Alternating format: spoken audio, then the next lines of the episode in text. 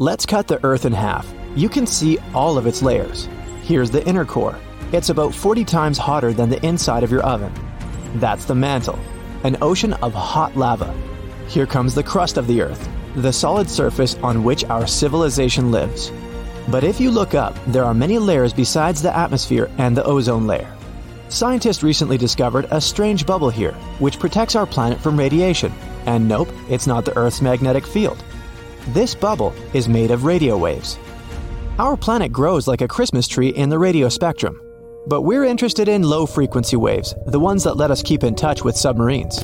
So, radio waves are like light waves, or regular ocean waves. Look at this one. The distance between the two peaks is the wavelength and the number of these waves over a period of time is the frequency. For example, there are 10 waves in this interval of 1 second. So, can you guess the frequency of this wave? Yep, it's 10 Hertz. Cell phones use waves with a frequency of 300 to 3000 megahertz. So, add 6 more zeros to that number. But waves of that frequency don't penetrate barriers well. Think of how you lose your cell phone connection when you're driving through a tunnel. That's because there is metal inside. It's a conductive material that weakens the radio waves a lot.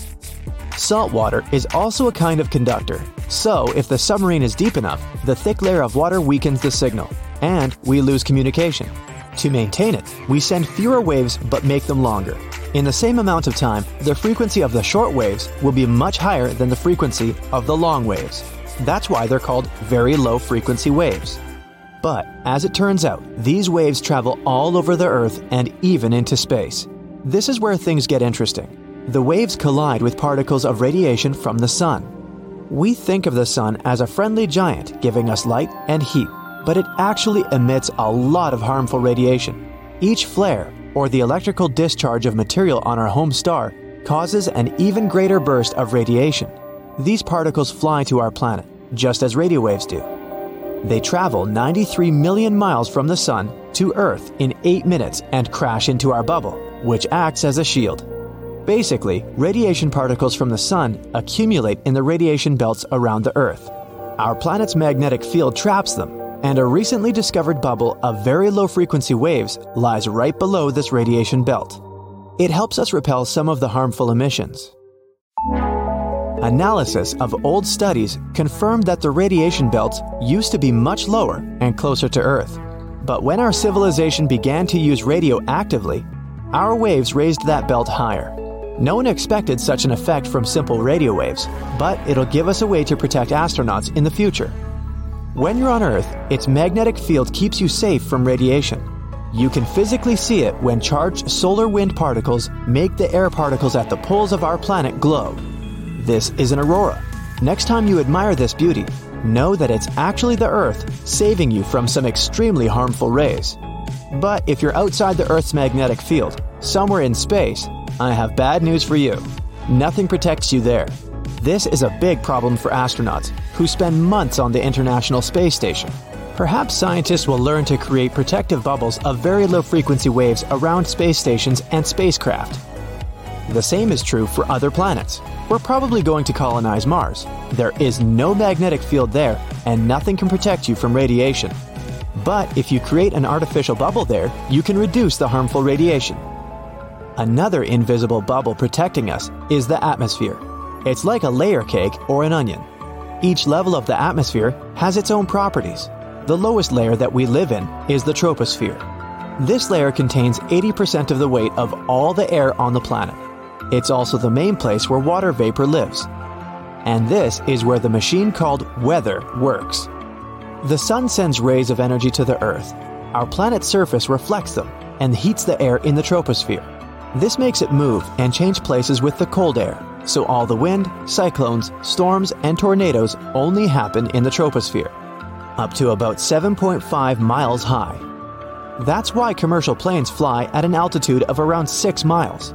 The wind or other bad weather conditions hardly affect this area, and the air here is not as dense as it is down on Earth. Flying one mile above sea level is like moving through a biscuit. It's hard, but at a 6 mile altitude, flying feels like moving through light whipped cream. The plane almost feels no resistance, so it's a win win. They save fuel and keep the passengers safe. A couple of significant downsides are that it's very cold and you can't breathe there. It's cold because there are very few air molecules to absorb heat from the ground and transfer it to each other. You wouldn't be able to breathe here for the same reason. That's why planes are equipped with oxygen masks, just in case.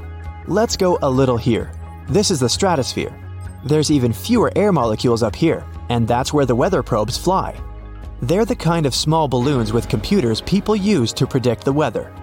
This part of the atmosphere also contains the well known ozone layer, this is our shield against harmful ultraviolet radiation. Ozone is almost the same as oxygen, except it has three atoms in it. When harmful ultraviolet rays enter our atmosphere, they crash into the O3 molecule. The ray breaks the molecule into O2 and another oxygen atom. The ray itself is converted into heat, but the ozone regenerates quickly. A single oxygen atom joins the O2, and the ozone molecule is ready to protect us again. It's the invisible shield that protects us from radiation.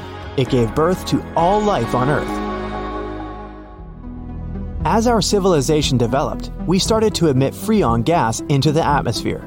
We used to fill our old refrigerators with it. A single chlorine atom would detach from a freon molecule when in the air, and then it would bind a single oxygen atom. Now, the ozone can't regenerate like it used to. Fortunately, we banned the use of such harmful gases, and the ozone layer began to regenerate. Scientists expect it to fully recover in the middle of the 21st century. The stratosphere ends at about 31 miles. The next layer is the mesosphere, the coldest of them all.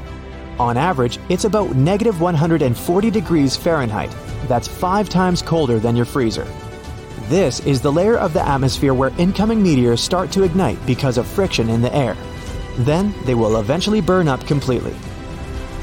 The air here is too thin for airplanes or balloons to fly, but it's still too dense for satellites. So, this layer of the atmosphere is not well studied. The next layer extends from 55 miles above sea level to about 500. That's a little more than the distance between Las Vegas and San Francisco. Kármán line is situated in this layer of the atmosphere. This is the boundary between our planet and space. The thermosphere is where all our spacecraft and satellites fly. It's also home to the International Space Station. The temperature rises extremely. The air here is about 10 times hotter than your oven can produce. It's all due to solar activity. But you would never be able to feel this heat. The air molecules that carry the heat here are so small that you would literally float between them. Imagine a giant pool with only three drops of water. That's the thermosphere and the highest layer of our atmosphere is the exosphere. This is the widest layer of our air bubble. Scientists believe its boundaries are about halfway to the moon at 120,000 miles. This is the point where the pressure of solar radiation begins to exceed the Earth's gravity. It's still part of our atmosphere. This means that astronauts who went on various space missions and have been on the ISS have actually never left the Earth's atmosphere.